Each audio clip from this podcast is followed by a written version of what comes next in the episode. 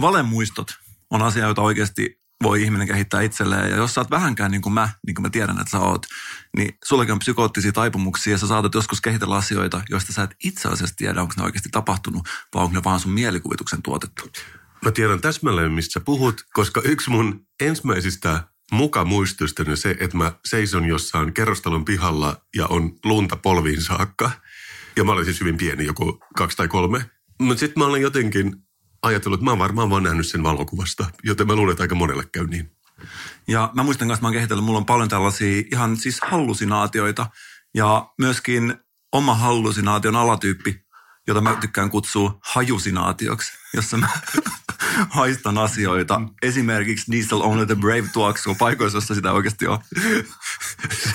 si- siitä ei pääse eroon, kun sen on kerran haistunut. Mutta meillä on tänään jakso numero 69, ja mä oon ehkä puhunut tästä aikaisemminkin, mutta mä oon oikeasti vaivannut yksi asia ihan oikeasti todella paljon. Vähän sellaisella kuumehorkkamaisella tavalla. Mä en tiedä, onko se oikeasti tapahtunut vai ei. Mutta tänään mä oon ottanut mun tutkijan lätsän ja tutkijan kiikarit käteen ja oikeasti tutkinut, että pitääkö paikkansa, että mulla on tällainen muisto, että mä oon lukenut joskus ja kuullut joskus, että Matti Vanhanen on hänen rakastajattarensa kanssa vitsailut Matti Vanhasen ehdokasnumerosta 69 vaalien aikaa joskus 10 vuotta sitten. Öö, gross. Tämä on oikeasti vaivannut mua. Ja nyt mä tutkin. Ja tässä on aamulehden uutinen vuodelta 2009. Matti Vanhanen myöntää kohuviestit. Ja sitten hipsuissa 69 vitsailua. Öö, right. Pääministeri Matti Vanhanen myöntää lähettäneensä sähköpostiviestejä keskustan kuntavaaliehdokkaana olleelle naiselle. Vanhasen mukaan viestittelyssä oli vitsailua, mutta se ei ollut erityisen sopimatonta. Naisen mukaan viesteissä vihjailtiin ehdokasnumerosta 69. Tämä oli Vanhasen numero lokakuun kunnallisvaaleissa. Voitte vain arvailla, kuinka paljon siitä tuli vitsailua joka käänteessä, Vanhanen totesi toimittajalle. Ja nainen ei esiinny lehdessä nimellään, vaan jutussa hänestä käytetään nimeä Leena, mutta historiassahan on selvinnyt naisen nimi myöskin jälkikäteen. Se ei ole sinänsä oleellista, mutta voidaan vaan arvailla, että minkä tyyppistä ja kuinka paljon vitsailua tästä on ollut joka käänteessä tästä ehdokasnumerosta. Mutta Ja, ja, ja, ja, ja joo, mun eka reaktio oli niinku huomasin, että, että yök. Mutta sitten toisaalta mua käy heti nyt, kun olet lukettu uutisen vähän sääliksi sitä, että hei, kuka tahansa voit vitsailla siitä. Mutta jos sä olet Matti Vanhanen, niin siitä tulee lehtiotsikoita. Niin sehän on vähän sääli. Mun tulee mieleen se tapaus, mikä oli tässä muutama kuukausi sitten, koska Matti Vanhanen kuitenkin oli pääministeri, niille ketkä ei muista. Ja pääministeriltä tämän tyyppinen vitsailu mun mielestä ei ole ok. Että ihan vastaava tilanne, kun Li Andersson käveli punaisia valoja päin. Että johonkin mun mielestä raja pitää mennä, koska se ainakin horjuttaa mun perusturvallisuuden tunnetta, joka on muutenkin aika hataralla pohjalla. Niin, että mieluummin kun ehdokas numero on 420, blaze it. Esimerkiksi. Mutta tänään on tosiaan historiallinen päivä. Me ollaan päästy jaksoon numero 69. Todellakin. Ja Mikko, nyt on joulukuu. Tämä on Kasperin Mikko. Älä viitti. Tämä on Kasperin Mikon podcast. Sä oot Mikko Pykäri, mä oon Kasper Strömman. Ja meillä kun on niin paljon historiaa jo tässä meidän lähetyksessä, niin joulujingle is back. Eli klassinen joulujingle, jota me soitetaan aina meidän podcastissa joulukuussa. Ja mä voisin sanoa, että me ollaan ehkä myös Suomen eka podcast, joka vaihtaa aina joulujinglen joulukuussa. Tässä se tulee.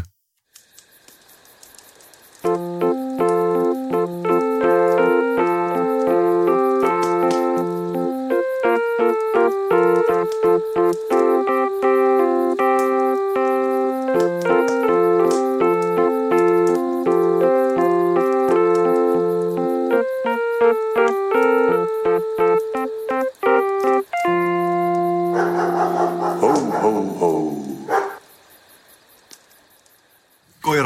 vielä siellä antoi pienen ääninäyttö.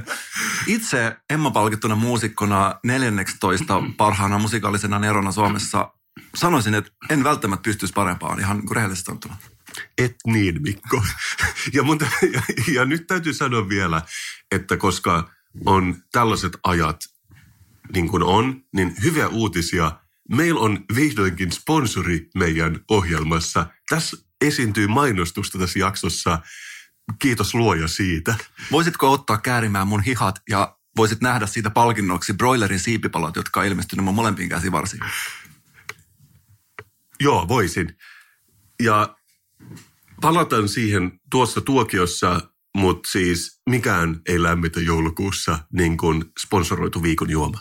Yritätkö sä sanoa, että joulu tuli tänä vuonna jo vähän aikaisemmin? Touché, Mikko, touché. Monissa ammateissa voi joutua joskus sellaisen eettis-moraalisen diipin kelailun keskelle. Vähän niin kuin, että pitäisikö puuttua asioihin, joita sä näet. Sun saattaa esimerkiksi olla vaitiolovelvollisuus, jos oot vaikka psykologi, lääkäri, poliisi, mitä muita ammatteja on. Graafinen suunnittelija ja muusikko. Siinä ne oli kaikki. Siinä oli ammatit. Onko sulla käynyt ikinä graafisena suunnittelijana sellaista tilannetta, että sulta on pyydetty esimerkiksi johonkin natsipuolueeseen jotain uutta logoa, ja sitten sä oot miettinyt, että sun pitäisi ehkä puuttua tähän asiaan? Puhuuko nyt sinisistä? Auch, ei Aini, ei se ollutkaan natsipuolue. Ei, ei mulle ole käynyt niin. Mä mietin monta kertaa, että esimerkiksi lääkärit, jos ne kohtaa jotain, että ta- oikeasti siellä on vaitiolovelvollisuus, niin kuin tiedät. Mm. Ei saa puhua, mitä on siellä kuultu. Mutta jossain se kuitenkin se raja on vedettäväksi niin, että sun on niinku pakko yksinkertaisesti puuttua, jos sä näet jotain, että joku suunnittelee. En mä tiedä, mihin se raja oikeasti vedetään. Niin, niin että et sitä ei voi vetää niin pitkällä, että sä et esimerkiksi saisi kertoa, että sä oot lääkäri. Että sulla on pakko kertoa edes se, tai siis se onkin kerrottava. Ei, mutta mä tarkoitan sitä, että jos, jos tulee vaikka potilas, mm. ja sitten kertoo, että joo, että on suunnittelemassa jotain, tiedätkö, joukkomurhaa, ja sitten se lääkäri kuulee sen, niin sitten se lääkäri, vaikka siinä on, se on niin kuin safe place, tiedätkö, että, siellä, että jos lääkäri kuulee jotain, ei saa sanoa, jos se kuulee jotain tosi hirveitä, niin mun mielestä pitää ehkä puuttua. Joo, ja jos, jos sillä on vaikka ase mukana siellä vastaanotolla, niin silloin saa kutsua vahtimestarin. Onko näin? Tämä... näin mä oon ymmärtänyt niin Hippokraaten oath, mikä se on suomeksi? Hippo, Hippokraaten vala. Hippo, Hippokraaten vala sanoo, että saa kutsua vahtimestari, jos on vaikka rynnäkkökiväri mukana potilaalla. Mutta onko poddailla minkäännäköistä tällaista velvoittavaa valaa, Hippokrateen valaa poddaille? Tämä on hyvä kysymys. Siis ilman muuta pitäisi olla, ja pioneereina, niin yritätkö sanoa, että meidän pitäisi nyt keksiä tämä niin kuin vala? No pitäisi ehkä, koska mä voin uskon, puhun molempien puolesta. Puhut. Että silloin kun nauhuri ei ole käynnissä, eli suurimman osaa viikosta, mä oon niin kuin pesusieni että mä imen vaikutteita, kokemuksia ja elämyksiä, jotka mä muutan sitten tähän podcastin muotoon. Joo, se on sillä tavalla, se on kyllä muuttunut meidän molempien elämää, että kaikki voidaan nähdä sisällön tuotantona. ja kivalla tavalla yhtäkkiä lähipiiri muuttuu sisällöksi. Ja tähän on just kaunein asia, mikä nykymaailmassa on. Että voi niinku tuotteistaa ja tehdä ihmisistä esineitä. Juuri näin. Ja, siis, mutta se on oikeastikin muuttanut hyvä, koska siis sullahan ei ole niin kuin, ei minullakaan työmuistia enempää kuin sitä oikeasti on. Ja jos sä edes vähän mietit sitä, että mitä kiinnostavia asioita tapahtuu, niin sitten se muuttaa elämää ihan konkreettisesti parempaan suuntaan. Tulee mielen tapaus esimerkiksi, jossa puutuin junassa silloin se oli jossain jaksossa, missä kerroinkin tästä, oli tällainen pariskunta alkoi siellä rehomaan ravintolavaunussa ja meni siihen väliin ja aloi vähän haastamaan heitä, niin tämän tyyppisen tilanteeseen en olisi mennyt, ellei olisi tätä podcastaajan lakkia päässä. Niin, niin, että sä ajattelit, että tästä tulee hyvää sisältöä ja niin hieroit käsiä samalla. Kyllä, mä tunnistan ton, ton ilmiön ilman muuta. Ja se tekee elämästä paremman paikan, mutta joskus niin kuin kaikissa hienoissa ominaisuuksissa ei ole sellaista ominaisuutta, missä ei olisi myös sitä kääntöpuolta. Ja nyt mä olen ollut saunassa ja mä saunassa tietysti vähän eavesdroppaan. Onko se oikea sana? Joo, joo, joo. Se on suomea. Se on suomea. Ja siis sala kuuntelee ihmisten juttuja. Ja nyt mä kuulin oikeasti jotain niin häiritsevää, että mä mietin, että pitäisikö mun puuttua tähän. Ja mä ajattelin, että voiko mä käyttää sua tällaisena... Aa, joo, nyt mä ymmärrän, että tähän sä olit tulemassa sillä poddajan valalla. Kyllä. Se on, se on ok, jos sä vaan vaihdat niiden nimet. Mutta tässä se on vähän hankalaa, koska siis mä Tämä on siis tosi tarina. Mä kuulin jotain niin järkyttävää, että mä mietin, että mun olisi ensinnäkin hirveä kiusaus olisi ollut puuttua siellä jo paikan päällä, mutta mä mietin, että pystynkö mä vielä estämään sitä jälkikäteen, koska arvo, mitä mä kuulin siellä. Kerro jo, kerro jo. Mä kuulin siis tällaisesta, tämä on ihan niin kuin tosi tarina. Mä kuulin bisnesideasta, mihin liittyi Mikko Harju ja Sinä riitet kappale. wow, wow, wow, wow. Mutta totuuden nimissä ne oli varmaan saanut sen idean meidän podcastissa, koska me olemme bisnesorientoituneita molemmat, joten siinä mielessä musta tuntuu, että se on ok. Ja mä veikkaan, että he siitä siellä täysin huolettomasti, heittivät kaikki yksityiskohtia, ihan siis oikeasti heittivät yksityiskohtia. Se oli joku tällainen, että he ovat myymässä jotain saippua ja Mikko Harjua jollekin, en minä tiedä. Mutta joka tapauksessa mä kuulin paljon yksityiskohtia ja sitten varmaan ajattelivat, että ei kukaan kuuntele. Mä istun siellä vastapäätä ja mutta miten sä pystyt olemaan puuttumatta tähän? Mun mielestä sähän olisit niin kuin alasti mennyt niiden väliin ja silleen, hei, suurin fani, hei, moi, Mikko, nyt puhutaan bisnestä. Sitten olisi sanonut molemmille, katsonut silmiä sanonut, sinä riität, sinä riität. Ja sitten olisivat sanonut, ei, ei, ei, sinä riität. Ja sitten sä olisit katsonut niitä haarojen väliin ja sanonut, sinä riität ja sinä riität. Se on sitä saunabisnestä. Saunaetiketti, kyllä kieltämättä toi niin vehkeiden katselu on sellainen, että ei tullut mielenkään, että sehän itse asiassa kuuluu, jos aletaan tota, nyt, koska sitten tuolla on alla alla Siipulissa on paljon ulkomaalaisia, niin kuin tiedät. Mm. Ja mä oon kuullut oikeasti, monet mun kaverit on valittanut, että se ihan oikeasti ulkomaalaiset ei tiedä saunaetikettiä. Käytännössä tarkoittaa sitä, että siellä niinku huudetaan esimerkiksi saunassa. Sitten mä näen monta kertaa, että tuodaan, tiedätkö, jotain likaisia alusvaatteita kuivumaan sinne saunan kaiteille mm-hmm. ja tämän tyyppisiä. Istuuko ne kanssa semmoinen valkoinen pyyhe päällä siellä saunassa? Joo, siis vähän että tekee kaikkea sellaista, mitä me tiedetään, että ei saa tehdä saunassa. Eli rikkoo näitä kirjoittamattomia sääntöjä, niin, niin mun mielestä oikeasti pitäisi listata jotkut säännöt, missä olisi ihan nämä itsestäänselvät asiat listattuna, että jos tulet Suomessa saunaan, ja se voisi ensimmäinen olla just, että don't look at penis. tai, tai, niin vähän semmoinen niin Fight Club-tyyppinen, että first rule of soda, you don't talk about penis. niin, että aloitetaan ihan, ihan niin kuin alusta. Eikö se ole aika hyvä? Joo, joo, joo, joo. Siis jo, varsinkin, mä luulen, että tässäkin me tehdään tämmöistä niin poddaushistoriaa, että me niin kirjoitetaan alas nämä kirjoittamattomat säännöt, jolloin ne ei ole enää tietenkään kirjoittamattomia, mutta sä ymmärrät, mitä mä tarkoitan. Mutta mä en tiedä, kenen muun puoleen mä olisin voinut kääntyä tässä, kun mun fellow poddaaja mieskaverin puoleen, mitä mun olisi pitänyt tehdä siellä saunassa sun mielestä? Hippodaamuksen valaa ei ole vielä kirjoitettu poddaajille. Olisiko mun pitänyt puuttua siihen? Olisiko mun pitänyt estää tämä likainen bisnesidea? Vai olisiko mun pitänyt mennä mukaan ja tarjoutua pääomasijoittajaksi? Siis tähän nyt riippuu detaljeista. Me ei tiedetä vielä detaljeja. Mä ymmärrän, että vala suojelee sua kertomasta näitä detaljeja. Mutta kyllä mä niin näkisin, että sä olisit hivottautunut vähän lähemmäs vähän lähemmäs ja kuiskannut niille, että olen musiikkituottaja, voinko auttaa teitä? Et esimerkiksi. Mutta mä en tiedä, että kun sä puhuit aikaisemmin siitä, että hypoteettisesti potilaasti olisi rynnäkkökiväri mukana, että ehkä se minä. Että jos siihen liittyy joku niin kuin satuttaminen, niin silloin tietenkin pitää puuttua. Mutta muuten, jos oli niin kuin positiivinen business plan, niin silloin mutta sä et tiedä graafisena suunnittelijana, että myöskin joskus musiikki voi satuttaa. joskus se voi satuttaa sillä, että se on loukkaavaa tai sitten se on niin kaunista. Emotionaalista. Kyllä, joo. siis... Ja sitten on, Mikko Harjuhan niin satuttaa tällä nimenomaan kauneudella. ja sanomalla. Niin onhan sekin jollain tavalla vaarallista. Niin, niin että siinä vaiheessa, kun se, jos ne oli vaikka suunnitellut, että ne tekee siitä niin kuin jonkun versio, missä on paljon jousia taustalla, niin siinä vaiheessa täytyy puuttua, että stop, stop, stop, intervention, että me ei voida, niin kuin, me ei, me ei voida viedä sitä tämän pidemmällä. Ja mä veikkaan, että se olisi auttanut ihan, että mä olisin tuottanut sen kappaleen, niin mä veikkaan, että se turha vaikuttaminen siitä olisi lähtenyt pois. Ja se olisi vähän ehkä skaalattu alas, niin sanotusti. Miten noi, sä oot varmaan tutumpi, mutta niin copyright-asiat, että jos me molemmat tehtäisiin coverit, Mikko Arjun, sinä riität, voidaanko me soittaa niitä tässä podcastissa? Mutta siis se ainakin on näin, että, että jos tekee coverin vaikka siis Spotifyhin, mm. niin ei tarvitse pyytää lupaa keneltäkään, että sä saat tehdä sen.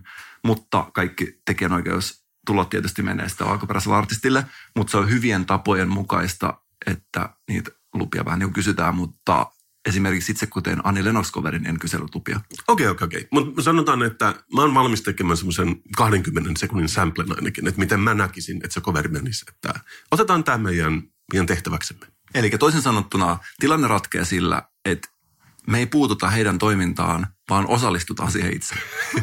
niin, semmoista terveettä kapitalismia, että me, niin kuin, me saatiin vainu tästä businessplanista ja sitten me vaan niin kuin hyvässä niin kuin kilpailuhengessä lähdetään mukaan tähän kilpailuun. Ja tämä päivämäärä tulee jäämään historiaan, jolloin poddaajien hippodamuksen valaan on kirjoitettu ensimmäinen rivi.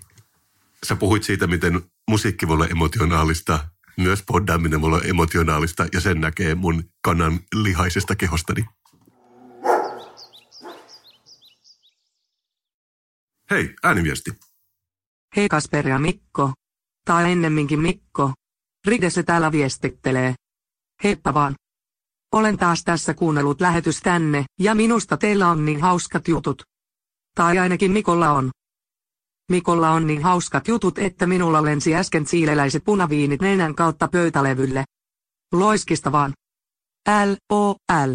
Onneksi nuolin sen siitä tosi äkkiä ylös kielelläni, ettei tullut hävikkiä. Slurpsista vaan. Minusta on tosi tärkeää, ettei tule hävikkiä. Hävitin torjuminen on tosi lähellä sydäntäni. Niin lähellä, että käyn itse asiassa aina levittelemässä kaikki vanhat pullanmoruni paikallisen S-Marketin eteen. Niin ettei pikkulintujen tarvitsisi kulkea nälissään. Kun siellä niitä aina tipsuttelee. Mutta tiedättekö mitä? Viime viikolla yksi tosi ikävä henkilökunnan edustaja tuli ulos ja sanoi minulle, ettei niin saa enää tehdä koska pullanmorut muka houkuttelevat tuhoeläimiä. Yksi iso rotta oli kuulemma purrut yhtä niiden työntekijään ivuseen, ja sitten se sai vesikauhun. Eikö olekin hirveää, Mikko? Siis se, että saa enää levitellä sinne oven eteen pullaa. Tosi sydämentöntä sakkia. Tai no, oli siinä ehkä muutakin kuin pullanmuruja. Jos totta puhutaan levittelin siihen aina biojätepussini. Ja tavallisen roskinseni ja tyhjensin siihen auton tuhkakupin.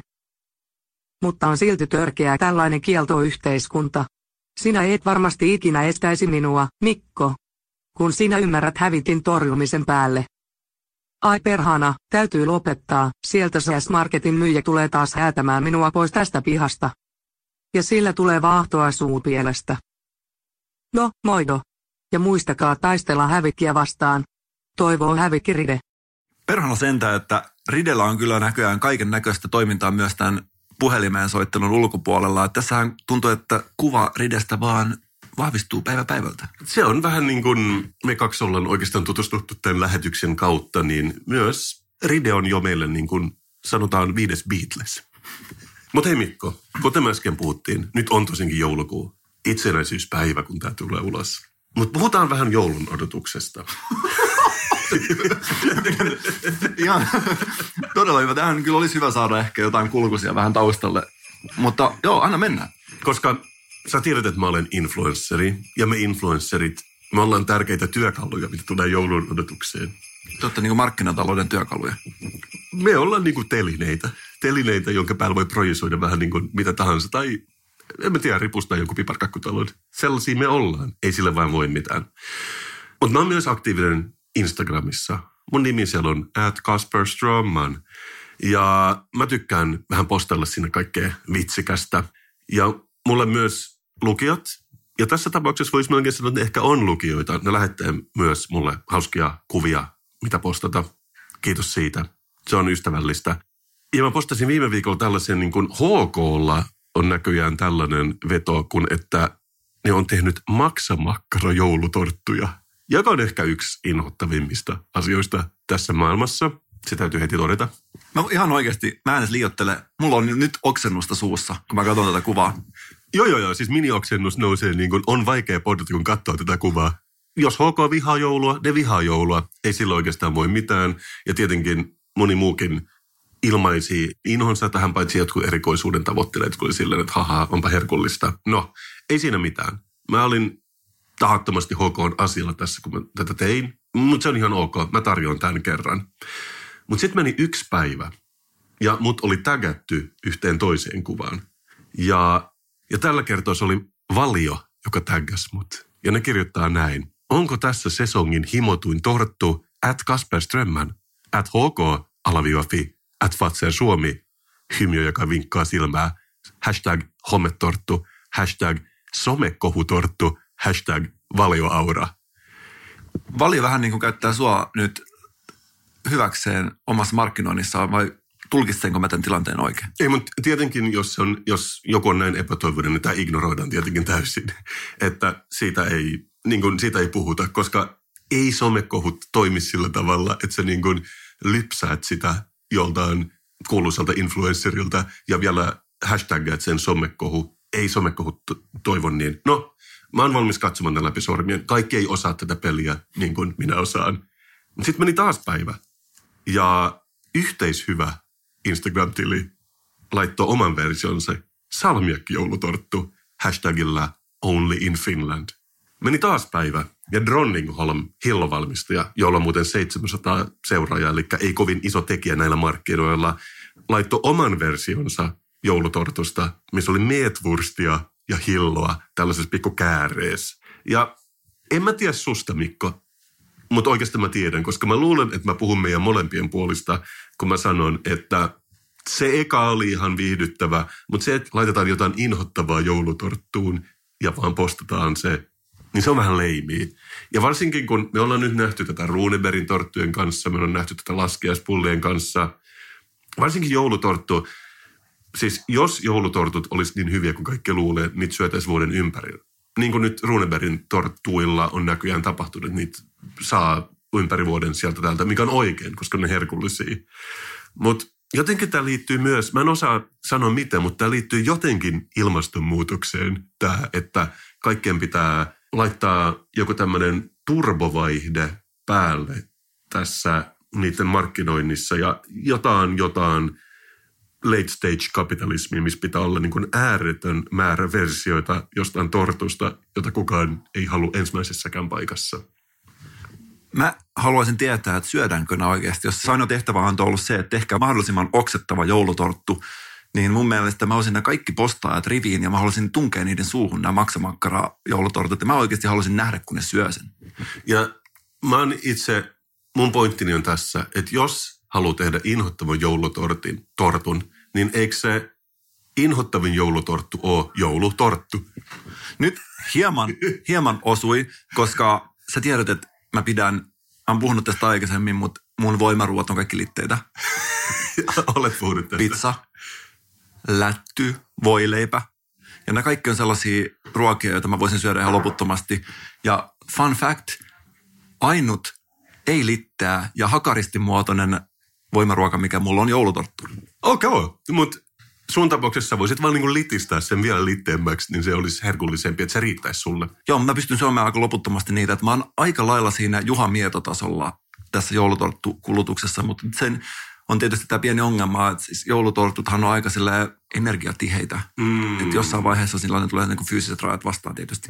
Joo, mutta tosiaankin puhun meidän molempien puolesta, kun sanon, että joulutortti on niin inhoittavinta, mitä on.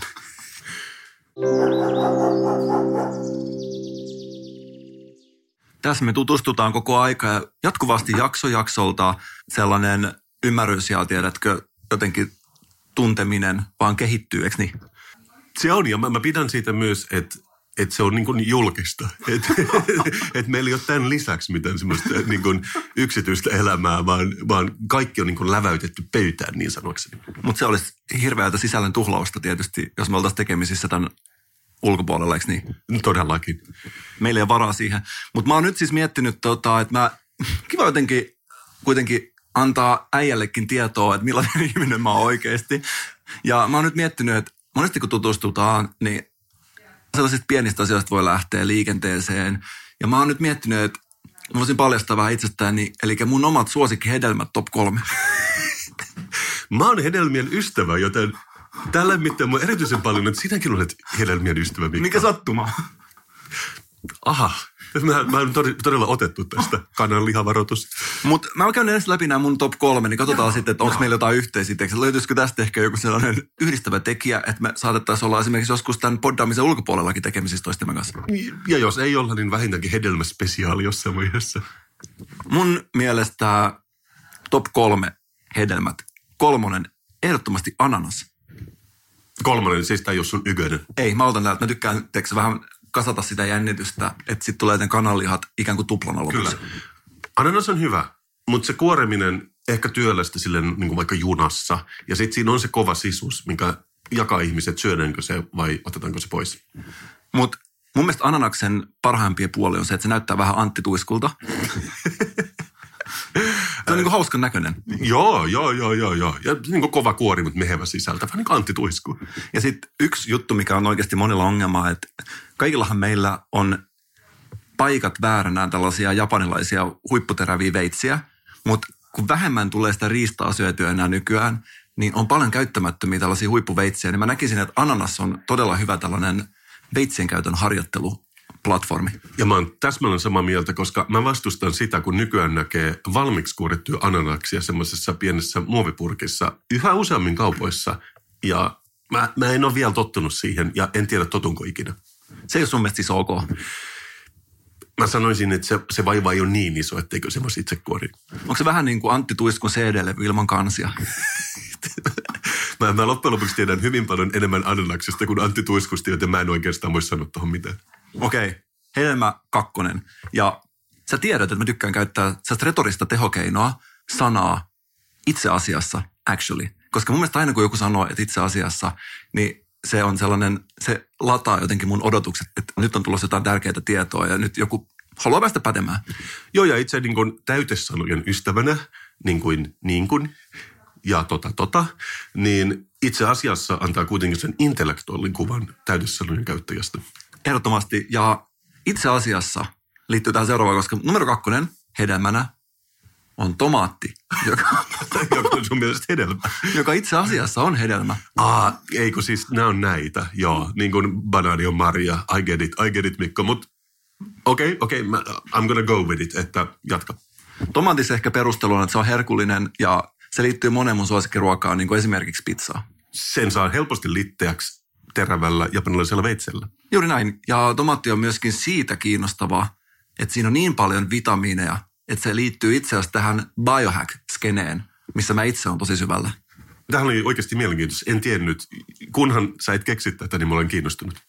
Mennäänkö suoraan numero ykköseen? Ootko valmis? Mä en ole ikinä ollut näin valmis. Mun mielestä tämä top yksi hedelmä on banaani. Sama. nyt, nyt syntyi tämmöinen niin kaksi kyyhkystä lensimien päiden yläpuolella, jossa kaukana soi sireeni, koska tämä on kohtalo, Mikko. Voiko se olla sattumaa? Ja itse asiassa banaani on suosikki, koska se on ylivoimaisesti hauskin hedelmä. Niin pirteän värinen. Hassun muotoinen, bananinkuoriin liukastuminen, aina hauskaa. Tulee omassa pakkauksessaan, matkalla korvaamaton. Hyvä värinen, ei hävi helposti. Jos sä oot hävittänyt banaanin ja sä katsot sun kämppää ympäri, se on tosi helppo löytää. Voi leikkiä, että se on puhelin, ja myös puhelimet ottaa joskus inspiraationsa banaaneista ja päinvastoin. Sä muistat tietysti niin kuin minäkin ajan, kun oli oikeat banaanipuhelimia. Joo, ja sen teki comebackin nytten. Tekikö oikeasti? Joo, ja siis ne, nehän tekee näitä Nokia näitä retroversioita. Ne teki siitä 3, 2, 1, 9, 5, 6, 7 uuden version nyt myös banaanipuhelimista. Ai ai. joo, joo. Mä ihmettelen itse, miksi mä pidän banaaneista, koska mä en edes loppujen lopuksi pidä makkaroista, mutta mä pidän banaaneista. Ja niissä on se sama muoto. Mutta niin se vaan, maailma on joskus epätodennäköinen. Ootko sä, Kasper, nyt käsisydämellä, ootko sä ikinä tehnyt sitä vitsiä, että sä menet kauppaan? Tämä voi tehdä sekä tällaisissa niin vihannesosastolla että myös hedelmäosastolla, että ottaa yhden banaanin ja sitten on se muovipussi ja pistää sinne kaksi mandariinia. Ja sitten kun kannattelet sitä. Ei, mutta siis me istutaan nyt meidän keittiössä. Ja arva, mitä mulla on tässä kulhossa. Täällä siis on oikeasti äh, iso kulho, jossa on keskellä kurkku ja jonka juuressa on kaksi perunaa. Siis voiko näin olla tekemättä, jos sä näet kurkun ja kaksi perunaa?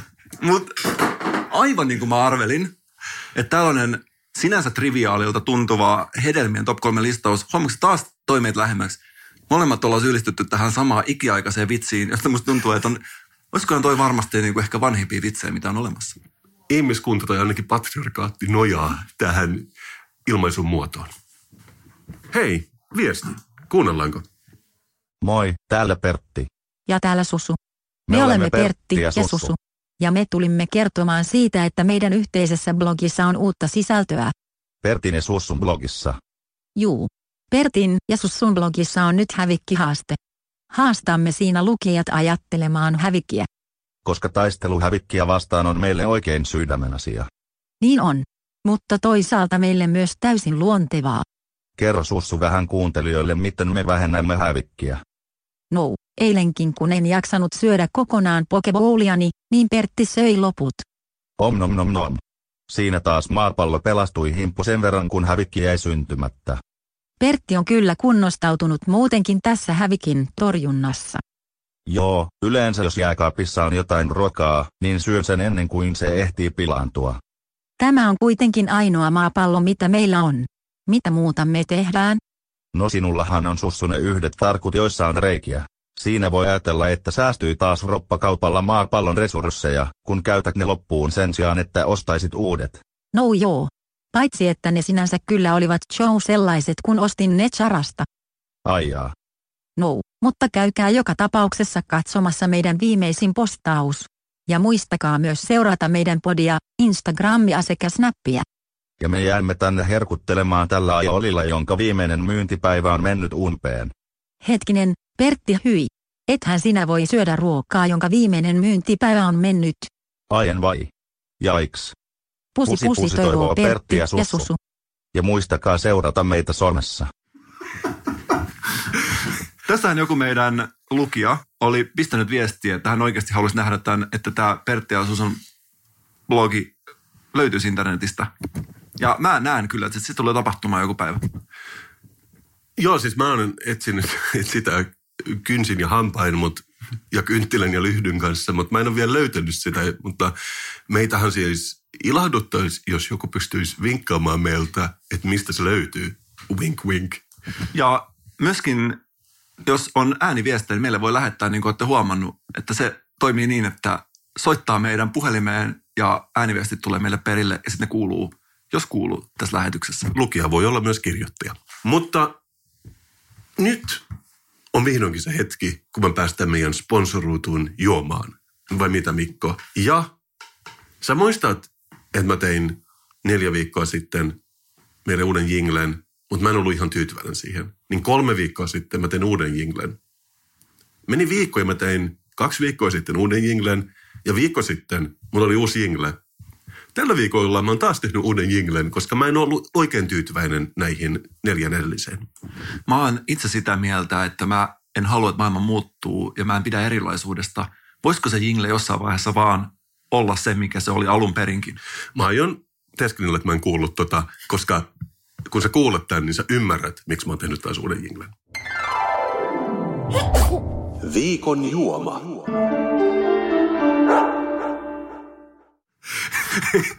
Eikö ollutkin monta hyvää uutta elementtiä siinä mukana? Tämä on oikeasti hyvä. Olisiko tässä nyt vihdoin se jingle, johon sä voisit olla tyytyväinen ja jonka tekijänä sä voisit sanoa itsellesi, katso peiliin, itseä silmiin ja sanoa, että nyt riittää. Nyt on riittävän hyvä. Joo, siis ei se huono ollut. Siinä oli mun lempielementit aivastava marsu, harppu ja koira. Joten what's not to like? Meidän sponsoroitu juomamme, mä oon oikein toivonut tätä juomaa. Ja se on kaikkein paras juoma, kun sen saa itse toivoa. Ja se on ruotsalainen klassikko, joka juodaan joulun aikaan. Ja mä halusin soittaa sulle tämän juoman vanhan jinglen, mitä ne ei tietääkseni ole käyttänyt sitten 90-luvun, mutta on siis oikein vanha ja perinnerikas juoma. Ja tämä niiden ehkä 2000-luvun alussa vielä käyttämä jingle, mä laulan sitä joka päivä päässäni. Kuuntele tätä. Ho, ho, ho, ho, ho, ho. PLO-SSA, PLO-SSA, PLO-SSA. Glöggen heter Blossa. PLO-SSA, PLO-SSA, PLO-SSA. Glöggen heter Blossa. Kuuliko mä oikein, että siinä laulettiin, että VESSA, Glögin nimi on Blossa? Suurin piirtein, mutta sä ymmärrät, että itse jinglejen tekijänä ja jinglejen ystävänä, niin tämä on ollut mulle suurena inspiraationa koko tätä Kasperin Mikko Showta ajatellen. Jos mä jonain päivänä pystyn näin hyvään, niin mä voidaan lopettaa tämä podi, eli toivottavasti ei, en onnistu. Mä kuulen kyllä, että tässä on paljon vaikutteita, mitä sä oot jingle artistina käyttänyt hyväksi. Jingle artist, siis sehän mä olenkin. Se voisi olla mun seuraava aluevaltaus. Onko mitään asiaa, millä sä et tekisi jingleä?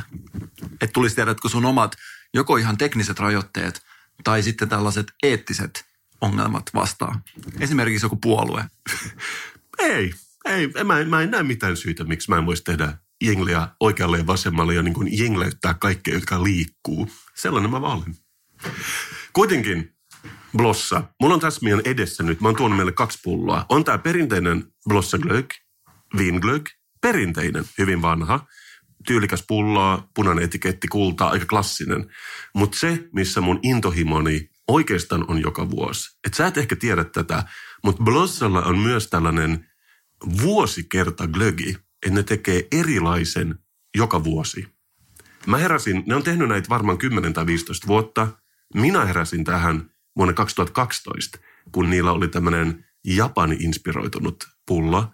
Ja siinä oli jotain japanilaista makua. Se on niin kuin valkoinen pullo, missä on vähän niin kuin 12 luki vähän sellainen pensselin vedoin, vähän niin kuin joku taitava kalligrafia-artisti olisi tehnyt sen. Ja tämä on mennyt niinkin pitkälle, että mä en oikein tiedä, halusiko mä näyttää tota, mutta jos mä avaan ton yläkaapin täällä keittiössä, Oi oi, siellä on näköjään niin mä oon oikeasti säästellyt näitä pulloja. Siis graafisena suunnittelijana näihin voi kato lykätä jonkun kynttilän, kun ne on niin hienoja. Mutta sä näet, mitä mä tarkoitan. Vuonna 2015 niillä oli Earl Grey, Stark Glögg, vähän tämmöinen niin posliini mukin näköinen. Vuonna 2013 inspiraatio ehkä Taalainmaan hevosesta ja vähän tämmöinen niin 70-luvun. Niin sä ymmärrät, että niin tämä pullo on puolet siitä ilosta.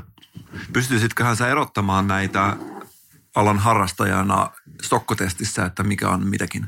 Joo, koska nämä on oikeasti aika jotenkin eri makuisia. Et 2015 oli Earl Grey, 2013 Dalecarlia, en mä tiedä mikä se on, joku kasvi. Mutta tänä vuonna 18 niillä on Glögg di Limone, eli tässä on jotain italialaista sitruunaa.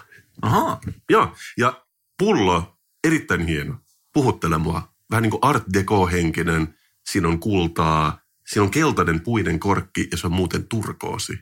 Mä sanoisin, että mä tiedän jo, minkä arvosanan tämä glögi saa ihan tämän ulkonäön perusteella.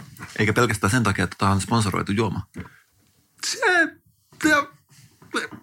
ei tietenkään, mutta tota, avataan se. Tässähän lukee myöskin Rosmarino. Vähän niin kuin monissa asuntomessujen keittiöissä saattaa lukea teipattuna seinällä. Totta, mä en edes huomannut, että tässä lukee kaikki, mitä siinä on. Capria, rosmarinoa, limonea ja basilikoa ja sorrentoa. Ja Timoa. Myös Timoa, mikä on... Viittaako tämä Timo Metsolaan? Tämä on ilmeisesti Timo Metsola, kyllä. Mä oon huomannut nyt sen jälkeen, kun sä oot soittanut melkein jokaisessa jaksossa Timo Metsolaa, että joka kerta kun puhutaan mitä tahansa vuokraamisesta, niin Timo Metsola on vähän niin kuin uusi Jari Sinkkonen, mutta niin kuin asuntojen kaupalla, jos Jari Sinkkonen on niin kuin lapsen psykologia. Ja jos katsotaan, että Hesarin ilmoitusmyynnistä varmaan 75 prosenttia on Timo Metsolan lompakosta suoraan revittynä ja sitten aina kun Hesarilla on joku, että Helsingissä on kerrostalossa joku rappukäytävä remontti, niin sinne rahataan Timo Metsola yllättäen sen.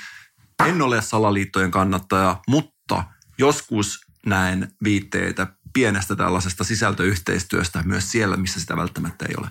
Kyllä, mutta se on vanha media. Me ollaan hyvin läpinäkyviä meidän sisältöyhteistyöiden kanssa, niin kuin tämä uusi blossa.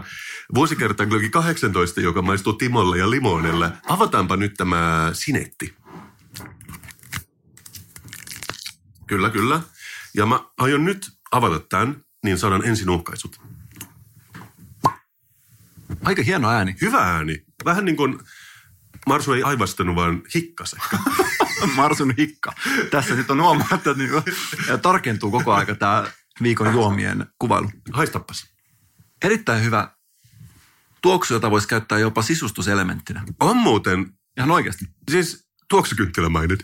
On, ja tuolla Stokkalla on sellaisia 60 euron tuoksukynttilöitä, missä on vähän samantyyppistä. Tämä on tosi raikas, puhdas jollain tavalla, mutta ei yhtään saippuinen. Siis nyt ei puhu edes sponsorointiin, vaan mä oikeasti pidän tästä tuoksusta. No siis sama, sama, sama. Joo.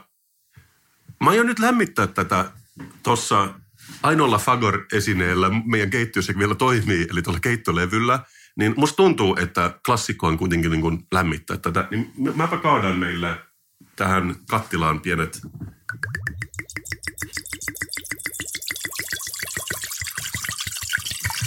ollaan siis oikeasti kassun keittiössä ja täällä on niinku kassu tuossa jo lipasi vähän pullon suusta. No miten pystyisin olemaan tekemättä sitä? Mutta mäpä pistän tämän tulille, niin tässä menee ehkä pari sekuntia. Voidaan kuunnella vaikka ääniviesti sillä aikaa. Hei pojat. Tuliko tämä nyt siihen luontoiltaan? No ei se mitään vaikeit tullutkaan. Tulee jos on tullakseen, niin kuin minulla on tapana sanoa. Hekoti hekoti. Mutta hei, oli minulla vähän asianpoikastakin. Katsokaa, olen Tso-aikoja sitten kehitellyt omasta mielestäni aika nerokkaan tavan lounastaa. Kun käyn Naantalin Fransmannin buffassa, minulla on nimittäin Tso kauan ollut tapana kantaa mukanani pientä lasten ämpäriä. Kutsun sitä peikkoämpäriksi, koska sain sen peikkomaailman avajaisissa vuonna 1993.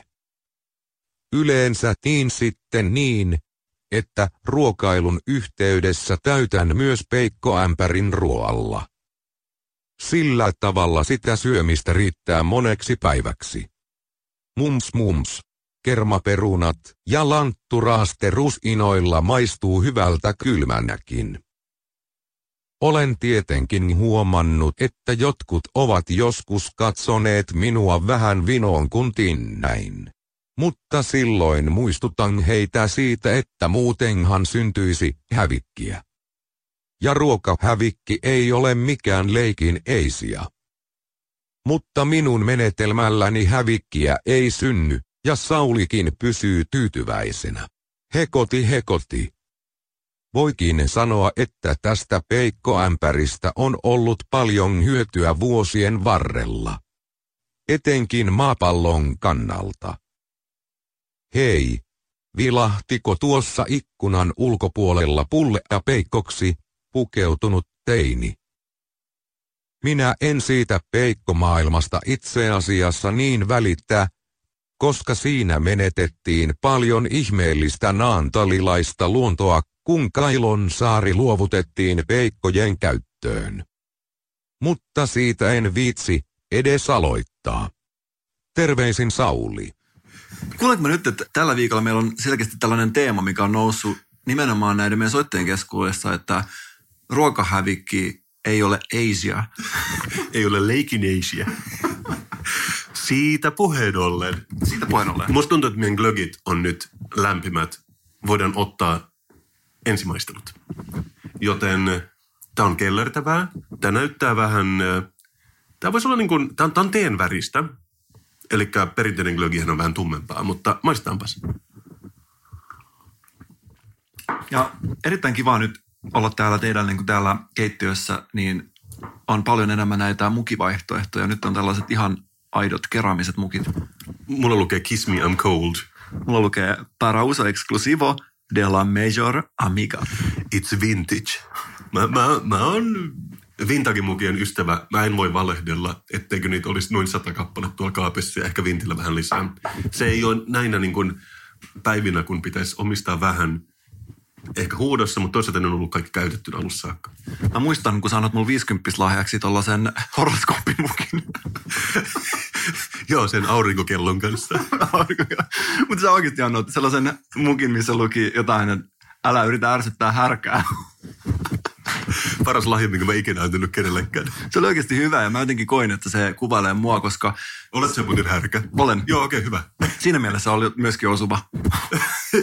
niin, siinä oli niin kuin kaikki, kaksi tasoa. Kaikki kohdallaan. Niin mä ajattelin, että se on niin kirjaimellisesti vaan vinkki, että älä, vähän niin kuin sama, että älä mene kiusaamaan käärmettä. Ah, siinä oli kolmas taso, mitä mä en edes ajatellut. Joka tapauksessa pistetään tämä tää paha poika. No oikeasti, mä en sano edes tätä rahan takia. Tämä on herkullinen juoma. Sama. Eli 5 kautta 5. Ehdottomasti, sama täällä. Kyllä. Finnair X Roksette. niin, ajan hermolla. Hetkinen, mutta Roksettessa oli kaksi ihmistä, mutta kuoliko se toinen niistä syöpään vai? Oliko Joo. Se, niin? Jaa, okei. Okay. Okei, no sit mä en sano mitään. Tässä pitäisi ehkä olla vaan Finnair X Rox tai ette. Tai jotenkin mm. ehkä Ehkä Rox, koska ette on se ehkä naisen pääte. Finnairilla on tällainen kampanja Here to Taste, joka liittyy Joo. siihen, että tällainen kokki, joka on Per Geslen tässä vasemmalla puolella, nojailee rennosti, on tehnyt jotain sellerikeittoa ja Pikainen huomio, Per Gesle, joka on ehkä noin 75 vuotta vanha, näyttää aika nuorelta, että tässä on niin Photoshop kyllä laulanut tässä kuvassa. tässä on sä graafikkona varmasti osaat arvostaa sitä. Ja aika hyvää photoshoppailu, koska tuossa on mun mielestä kuitenkin tuollaista airbrushhailun nykytrendiä, että ei ole tavallaan liikaa ehkä kuitenkaan tehty sitä truck artia, eli sellaista rekan kylki estetiikkaa. Mutta tässä oli kyllä vähän niin kuin hipsut ilmassa, koska nyt ihan vakavasti puhuen, musta tämä on niin kuin Suomessa muotia, että kaikki photoshopataan niin, että ne näyttää vahannukeelta, koska näissä ei ole paljon enää ihmistä jäljellä. Mutta se ei tietenkään vaikuta tämän lentoyhtiön yleviin markkinointiponnisteluihin. Mutta tässä siis tosiaan on tehty ihan sanalla sanoen scientific soundscapeseja, jotka on tehty kollaboraatioissa yhdessä tämän ruotsalaisen musiikillisen ikonin kanssa. Ja täällä on siis sellerikeittoa ja vähän roksettea ilmeisesti taustalla. Olenko mä puhunut tästä meidän podista viime vuonna näihin aikoihin? Mä en muista enää, mutta mun, jotenkin muista on jatkunut pidemmän aikaa. Joo, jotain, siis varmasti jotain tällaista keskustelua ainakin oli, koska tämä mun mielestä tuntui. Joo, voi olla, että mulla on puhuttu tästä, mutta mulla josta, siis, Mutta se on hyvä, että sillä on jatkoa sitten. Joo, ja siis tämä tuli tämä vinkki, tuli, joku laittoi, joku kaveri laittoi tämän, ja mä muistin tämän, että, että niin ja aivan. Aivan, ja tähän on, niin jos nyt leikki sikseen, ja puhutaan, että on Roxette otettu tällaiseen scientific soundscape-kampanjaan, missä sellerikeet tulee sitä äänimaailmaa, niin se, että Roxette-yhteistyö, niin mä sanoisin, että se on, siinä todellakin on tällainen niin VTF-taso saavutettu. Tietysti mielessä, että tämä on niin lähellä tällaista odottamatonta aluevaltausta, että tässä voisi sanoa, että on lähes neroutta. Se voi myös olla, että Sara Larsson, joka on tämän päivän artisti, on ollut liian kallis, mutta Per ei, ei nyt ollut muuta niin kuin paljon tekemistä. Se pystyi hyvin lähtemään tähän. Toinen vaihtoehto on, että itse asiassa ei ole neroutta, vaan että ei ole vaan ihan täysin onnistunut. Näin nyt sanoa, kun pitää. Mutta mä mietin sitten, että, että kuitenkin musiikki, äänet vaikuttaa siihen, miten me maistetaan ruokaa. Tämä on Finnaarin väite. Joo, mutta se, siitä, siitähän on ihan tutkimustakin, että tästä on tutkimusta ja on joku ravintola, mistä soittaa tietyn tyyppistä musiikkia, että se niin kuin vahvistaa niitä makuja. Joku tämmöinen Noma-tyyppinen, mutta en muista täsmälleen, mikä se oli. Juuri näin. Ja sitten mä aloin vaan miettiä, että on olemassa Suomen isoin ruokintakone, kouluruokailu.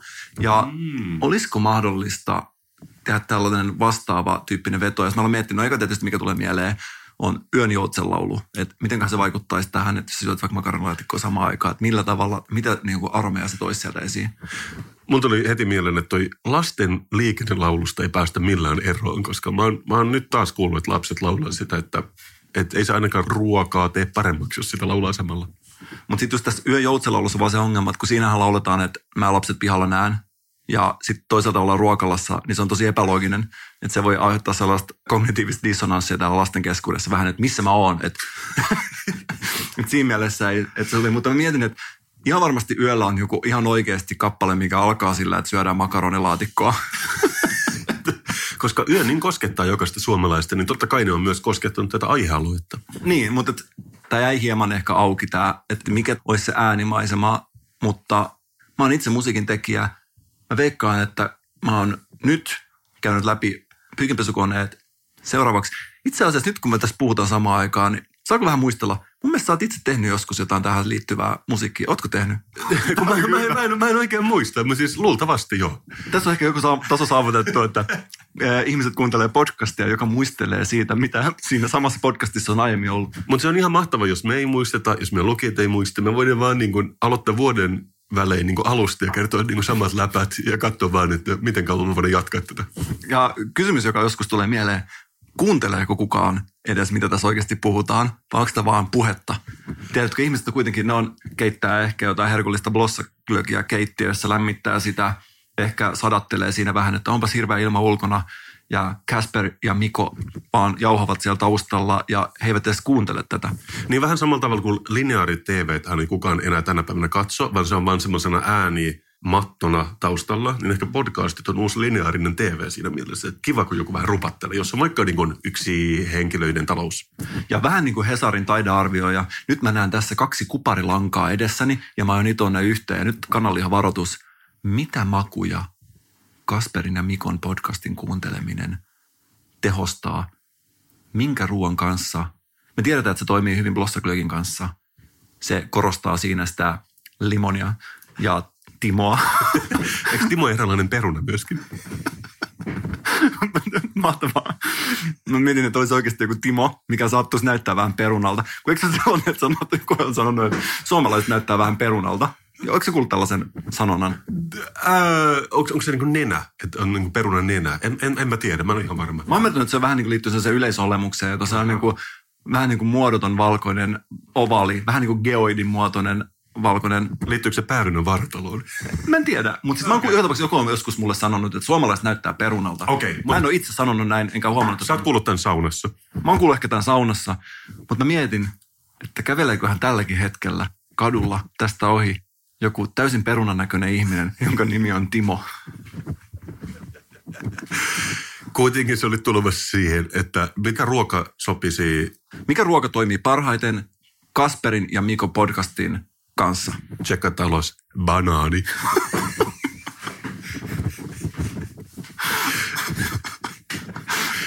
Joo. Ehdottomasti. Eli ei muuta kuin banaania poskeen ja siirrytään eteenpäin seuraavaan aiheeseen, joka meillä on. Se on hienoa, että meillä on jo meidän kuulijoiden kesken, meillä on tämä käsimerkki, jota meidän kuulijat näyttää toisilleen, eli näytetään keskisormea osoitukseksi siitä, että kuuntelee Kasperin Mikon podcastia, mutta myös banaanin syönti on erilainen merkki siitä, että nämä ihmiset kuuntelee Suomen suosittua podcastia. Kyllä. Ja seuraavan kerran, kun olette hedelmätiskillä, joku näyttää teille keskisormea samaan aikaan, punnitsee banaaneja, tiedät, että siinä on eliittikuuntelija. Siinä on hardcore eliittikuuntelija. Mikko, sä tiedät, mitä mä olen median suurkuluttaja. Media kaikissa sen muodoissa on mun sydäntä lähellä. Paitsi paperisessa muodossa. Joo, mutta siis mä en ole 75 vuotta vanha, niin kuin Per Gessle.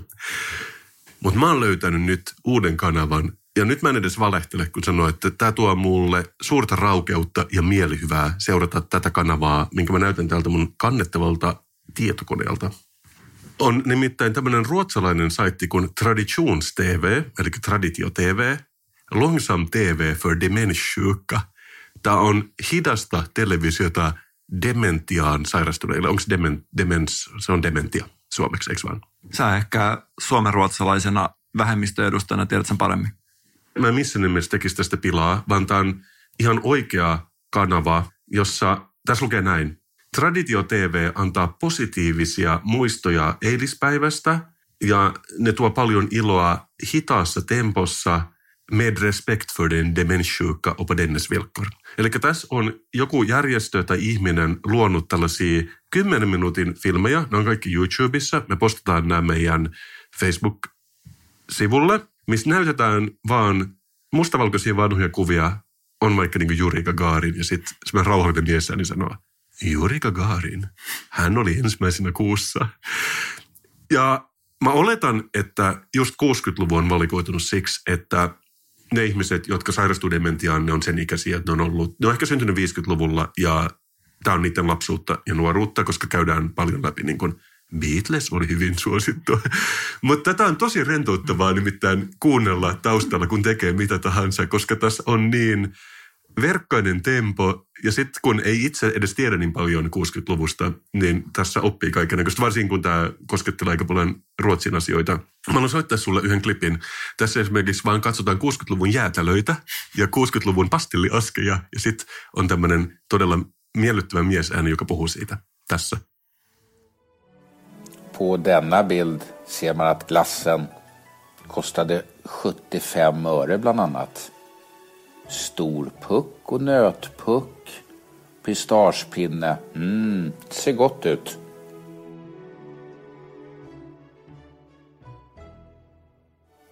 Ännu mera godsaker. Tutti frutti och so. Pim Pim och salmiak och Trix. Fina tablettaskar. Många finns kvar än idag. Kuulostaa ihan mahtavalta. Fina tablettaskar. Siis ihan mahtavaa. Siis itse asiassa, eikö kaikki ihmiset rakastaa tällaista? Siis on tosi paljon semmoisia Facebook-sivuja, missä vaikka postataan 80-luvun tai 90-luvun tablettiaskia ja sitten kaikki on sellainen, mmm, Fina tablettaskar. Mm-hmm. Ja sitten paistattelee semmoisessa niin kuin nostalgialämmössä. Ja mä en ole edes ollut huolissani omasta vanhenemisesta, koska mä tiedän, että silloin kun mä olen vanha, jos näin onnellisesti käy, että elän pitkän elämän, mä tiedän, että silloin on mahdollista olla esimerkiksi Nirvanan tai vaikkapa KLFn keikalla jotenkin täysin, tiedätkö, vaan uppoutuneena muistan. Mä, mä en niin näe, ihan oikeasti mä en näe, että siinä on mitään riskejä. Mä veikkaan, että viihdeteollisuus on kehittynyt niin pitkään. Tässä on ensimmäinen pasuna. Joo, joo. Mutta äh, tämä on oikeasti kenellä tahansa todella miellyttävä ja, ja nimenomaan rauhallista. Mun mielestä Norjassa ne on tehnyt sellaisia ohjelmia, että kuvataan vaan joku juna ajaa 12 tuntia niin kuin etelästä pohjoiseen. Ja sitten vaan kuvataan niitä maisemia ja se menee kai niiden niin kuin normaalitelkkarissa. Sitten sit se voi olla vähän niin kuin siellä taustalla päällä, niin samalla tavalla mä saatan kuunnella Traditions TVtä, kun mä teen jotain muuta. Ja Ylehän tarttui tähän myöskin ja oli tämä juna, mikä ajoi, silloin, olisiko se joku juhannusjuna, mikä ajoi Suomen läpi. Ja sitten oli tämä Prisman kassa, mitä kuvattiin silloin joskus, tämä Prisman hihna. Totta, totta. Joo, tämä on laajalle levinnyt tämä tämmöinen slow TV. Mutta nyt mä alkoi pelottamaan toivottavasti ihmiset ei kuuntele meidän podcastia vähän niin kuin se olisi joku tällainen junamatka, missä sä vaan kuuntelet tätä. mä, mä toivoisin, että ihmiset kuuntelisivat tätä niin, että ottaa muistinpanoja, oppivat elämästä, tutustuvat ilmiöihin, sivistävät itseään. Kyllä. Mutta samalla kun sä sanot tuon, niin mä oon vähän ennakoinut, että jos näin käy. Koska mä ajattelen, jokainen meistä vanhenee. Kukaan ei ole ikuisesti nuori. Ja mä olen nyt tehnyt tämmöisen äänifailin siitä, että kun vaikka 50 vuoden kuluttua ihmiset, jotka kuuntelee tätä podcastia, on sairastunut dementiaan. Ja ne ei oikein muista, mitä on tapahtunut vuonna 2018. Niin mä oon tehnyt tällaisen oman version, niin kun, mä kutsun tätä tulevaisuuden traditio TVksi. Ja tämä on oikeastaan tämmöinen pieni pätkä siitä, mitä vuonna 2018 tapahtui. Mä soitan sen sulle. Sote-uudistus oli iso puheenaihe vuonna 2018. Mmm, sote-uudistus. Monilla ihmisillä oli iPhone. Jos iPhoneen tiputti maahan, siitä meni lasi säpäleiksi. Moni ei silti raskenut korjauttaa sitä, vaan tihrusteli ruutua lasimurskeen läpi. Kaduilla käveliskeli myös hupparihin pukeutuneet Soldiers of Udin. He olivat oikein reippaita kävelemään. Pomfunk MCs ilmoitti soittavansa paluukeikan. Se oli aikoinaan oikein pirteä yhtyä, joten ihmisten odotukset olivat korkealla. Sosiaalinen media oli suosittua. Kaikkiin kanaviin tuli 2010-luvun lopussa jostain syystä story-toiminto, joka oli täysin yhdentekevä. Se oli tehty ihmisille, joilla ei ollut mitään kerrottavaa. Ilmastonmuutos oli iso puheenaihe. Ihmiset lopettivat sen seurauksena postaamasta kuvia The Oak Barrelista ennen lomamatkaa, mutta lensivät silti kuin viimeistä päivää. Olihan siinä kuitenkin se hyvä, että se väsynyt Oak Barrel-läppä saatiin sillä tapettua. Lidl lopetti tuoreiden baageleiden myynnin vuonna 2018. Sitä moni harmittelee vielä tänäkin päivänä.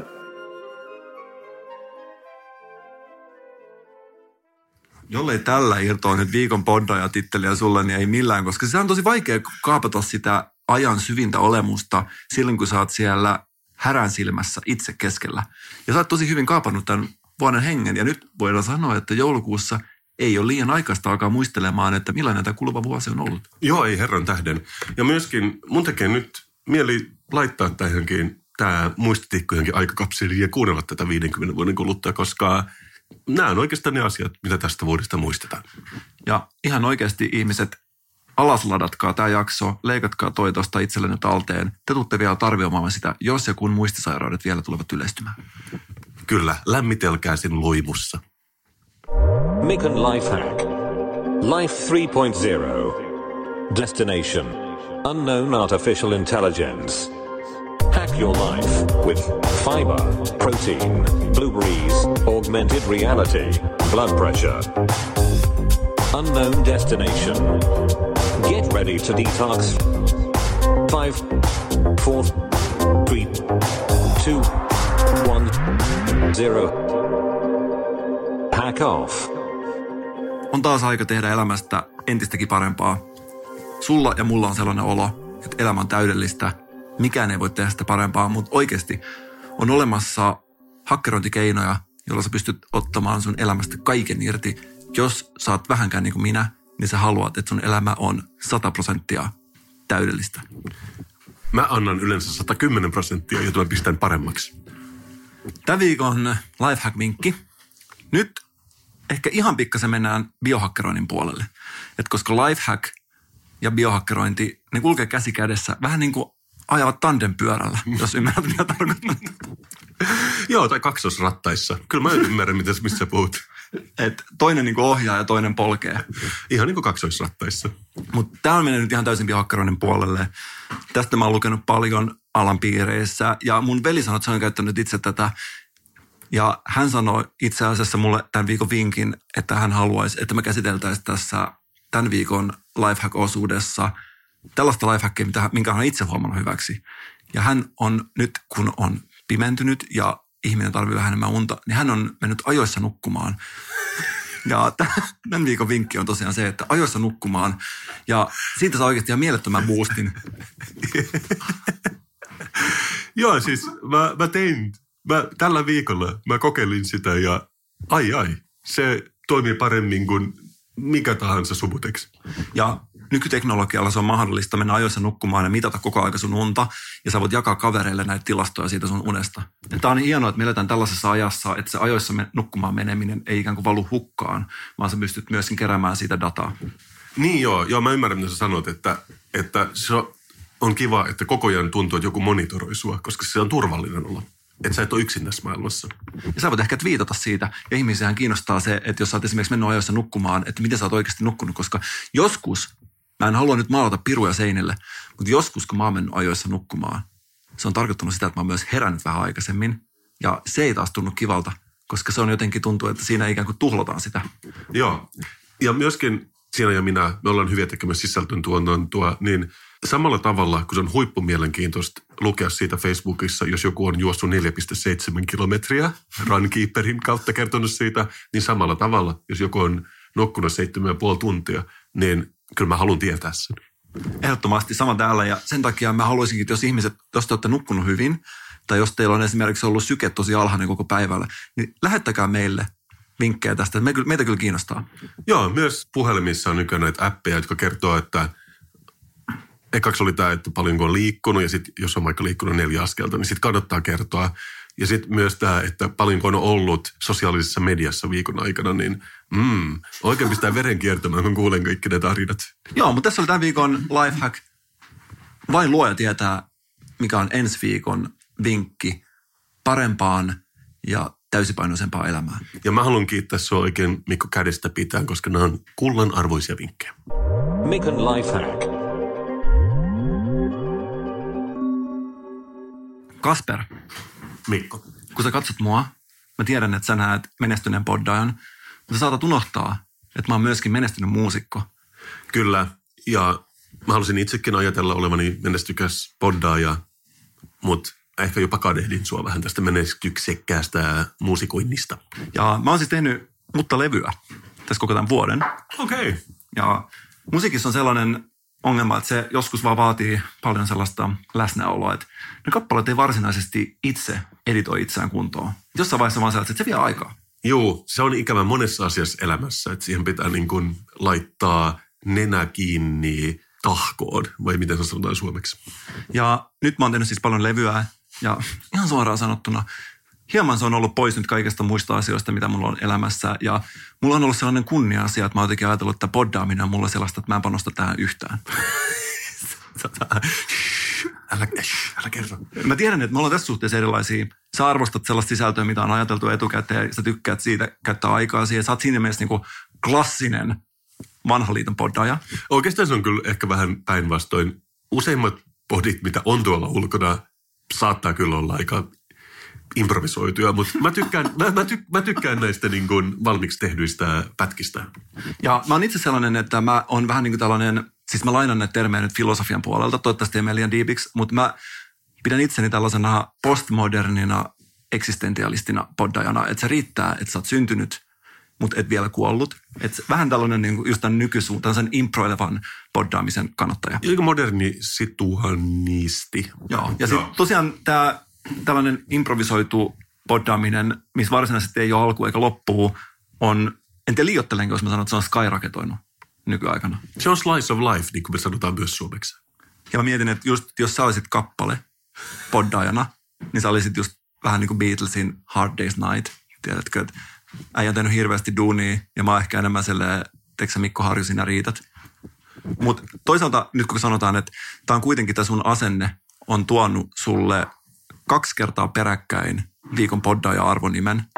Et siinä mielessä voidaan sanoa, että se on kyllä toiminut tosi hyvin. Joo, mun, munkin mielestä se oli ansaittu. Mutta kaiken tämän puheen jälkeen mä oon miettinyt, että miten mä pystyn tuomaan sisältöä tähän nolla effortilla.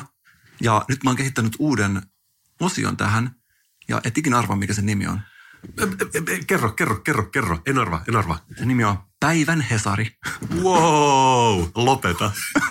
Tämä on tämmöinen uusi osuus, mikä on tulossa tähän ohjelmaan. Ja tässä tosiaan, ehkä arvaat, ideana otetaan Päivän Hesari ja luetaan siitä uutisia. Ja sitten vähän keskustellaan, vähän diskuteerataan siinä. Niin sä oot vähän niin kuin klassinen aamuradiojuontaja. Kyllä. Ja itse asiassa mä en tiedä, mikä mut erottaisi aamuradiojuontajasta oikeasti, paitsi että tämä ei tule aamuisin. Ehkä, että sun ei tarvitse nousta aamuisin. Sä voit tehdä tätä aamupäivisin. Mutta kuinka sattuikin? Mä tiedän, mä uskon sellaiseen universumin johdatukseen, vaikka itse hieman onkin joskus vähän tällaisen sekulaarisen maailmankuvaan kallellaan, mutta mä uskon johdatukseen silti, vaikka mä tiedän, että se on ehkä joskus vähän ylimitoitettua, mutta Mikä toi on siis, mikä sulla on kädessä? Siis onko toi se paperihessari, mistä aina puhut? joo. Mä on noin lapsuudestani. joo, ja tämä on tosiaan, tämä maksaa noin lähestulkoon 2000 euroa vuodessa, ja tämä tuodaan sulle kotiin. Ai, mutta sittenhän sä oot rikas. Joo, tämä on tällainen, tällainen, monet pitäisi ihan statussymbolina, mutta täällä, täällä on hyvä erottua naapureista, koska ihan konkreettisestikin sen näkee tosi helposti, että kenelle se tulee ja kenen ei. Tuleeko sun uuteen talon takka? Kyllä. No sittenhän se on niinku polttoainetta samalla. Kyllä, mutta tässä nyt sattumalta huomaat, että sä muistat, että sä olit kvassiasiantuntija Ah, todellakin. ja itse olen susiasiantuntija. Ja oli tällainen susiaiheinen juttu, josta mä halusin vähän keskustella itse susiasiantuntijana, että totta kai resonoi. Tässä on Lepakkololasta susien suojelijaksi Animalian puheenjohtaja Sami Säynävirta sai kimmokkeen eläinsuojelutyöhön teinivuosiensa punk-harrastuksen kautta. En tiedä, miten liittyy mihinkään, mutta Onko se tuossa kuvassa kahden suden kanssa vai onko ne kaksi todella susimaista koiraa? hän on itse siinä koittanut varmaan etsiä itselleen mahdollisimman sudennäköisiä koiria. Okay. Tässä jutussa häneltä on kysytty, onko susista vaaraa ihmisille? Ja hän vastaa, kaikista eläimistä voi olla vaaraa, mutta jos katsoo listauksia vaarallisimmista eläimistä, löytyy susia aivan tilastojen häntäpäästä. Esimerkiksi punkki ovat ihmiselle huomattavasti vaarallisempia lajeja. Susi ei ole tiettävästi hyökännyt ihmisen kimppuun 1800-luvun jälkeen. Ja sitten hän vetää tällaisen niin sanotun punchlinen. Toivon, että suteen suhtauduttaisiin normaalisti yhtenä eläinlajina muiden joukossa. Eikö se ole myös semmoinen sanontako, että ihminen on ihmiselle susi? Eikö se, se, mun mielestä se ei puuttumaan, että sen, sen punchline tämmöisenä niin kuin vähän comedy workshopina, että mä olisin vetänyt sen siihen. Kyllä, ja itse susiasiantuntijana mä sanon, että tämä on yksi mielipide, mä en ota kantaa. En mä voi Mä muistan, että sulla on tämä liukas suhtautuminen susiin. en mä voi sanoa puoleen enkä toiseen yhtään mitään, koska mä en halua olla puolueinen, koska siis se vähän jotenkin nakertaisi mun arvovaltaa. Tässä on yksi näkökulma, on olemassa muitakin susinäkökulmia, mutta se kysymys, mikä roikkuu tässä, kumpi on viikon poddaja? Saako tällaisella sisällöllä nyt viikon poddaja arvonimen? Ennen kuin mä paljastan sen, niin mä luulen, että mä keksin tässä nyt myös ratkaisun, koska jos tällä susitutkijalla on kaksi todella suden näköistä koiraa, tapetaan kaikki sudet, päästetään näitä luontoon, näitä suden näköisiä koiria, kukaan ei tule huomaamaan mitään, ja ne on ehkä ystävällisimpiä pikkulapsille. Näin se varmasti on. Näin se varmasti on. Mutta hyvät muistutit, meillä tosiaankin on jo tätä nykyään klassinen ohjelmasegmentti Viikon poddaaja. Viikon poddaaja. No, no, kumpi, kumpi, kumpi? Ja mä kuulin ja iloinen tästä uudesta segmentistä ja kaikista, mitä sä teet meidän podcastin puolesta. Mutta viikon poddeja taitaa kuitenkin olla tällä viikolla minä. No, mutta se oli lähellä. Joo, parempi onni ensi kerralla, Mikko. Oliko tämä hopea siellä nyt mun, vai onko, jaetaanko tässä hopeasijoja? Sä oot vähän niin kuin Suomi toisessa maailmansodassa, että se oli niin kuin puolustusvoitto, voisi melkein sanoa. Joka tapauksessa mä oon iloinen siitä, että meillä on tänään paljon hyvää sisältöä. Mä toivon, että ihmiset ottaa tämän sisällön ja nauttii ajasta sen kanssa. Kyllä. Ja tämä on ollut Kasperin ja Mikon podcast jakso numero 69, Tirsk. Huumoria, jolle Suomen valtiollinen johtokin on todistettavasti joskus nauranut. Kyllä. Ja ennen kuin me lopetetaan, niin mä haluaisin muistuttaa, että tässä podcastissa on ollut mainontaa. Mä haluan olla hyvin läpinäkyvä sen suhteen. Ja mä haluan olla hyvin läpinäkyvä myös sen suhteen, että nyt tulee lisää mainontaa. Koska nyt mä aiotaan vielä maistaa lopuksi tätä, sanoisinko, normaaliversiota glossaglögistä, joka tulee tummassa pullossa, normaalissa pullossa, punainen labeli, missä on kultaista tekstiä. Mulla tuli tämmöinen saatekirja tämän kanssa, ja kuulemma Blossan slogan on, se ei ole tämä hieno jingle, minkä mä soitin, joka oli 90-luvulta, vaan Suomessa se on kylmiä päiviä, lämpimiä hetkiä, ja jostain syystä se kirjoitetaan yhteen. Mulla ei ole mitään selitystä siihen, mutta ehkä se on niin kuin sosiaalinen mediaystävällinen tapa sanoa se. Tässä puhutaan myös siitä, että niillä on Chief Blender Oossa Ursvärn, joka tekee käsityönä Blossan mausteseoksen, jotta maku pysyy samana vuodesta toiseen. Ja koska me molemmat tämä on meidän suosikin Glögi XJO, Äh, kyllä, kyllä. niin maistetaan nyt, onko Oosa tehnyt hyvää työtä, onko tämä sama makusta kuin aina. Tasalaatuisuus. Se on yksinkertaisesti meidän mieleen. Mä maistan tässä kyllä sellaisen todella pitkän ja tasalaatuisen perinteen. Mä en ole jo valehdella. Mä pidin vuosikertaglögistä, missä oli limonen ja timon sekoitusta, mutta tämä on täysin kelpoa myöskin. Ehkä tämä on sellaisille ihmisille, jotka eivät halua uusia ärsykkeitä glögien suhteen niin paljon kuin sinä. Jotenkin kuitenkin mä tiedän, että kun mä juon tätä, niin Oossa pitää kättään mun hartioilla tai molemmilla hartioilla, niin mulla on turvallinen olo. Joten mä voin suositella myös tätä. Ja näinkö oikein, että tässä purkissa lukee 1895? Ah, niinpä siinä lukeekin. Mä voisin olettaa, että sitten täällä oikeasti on perinteitä. Mahdotonta laskea, että kuinka pitkät perinteet, mutta veikkaisin että aika paljon. Yli 50 vuotta kuitenkin. Tämä on ollut Kasperin Mikon podcast. Me rakastajan teitä kaikkia. Moi. Moi.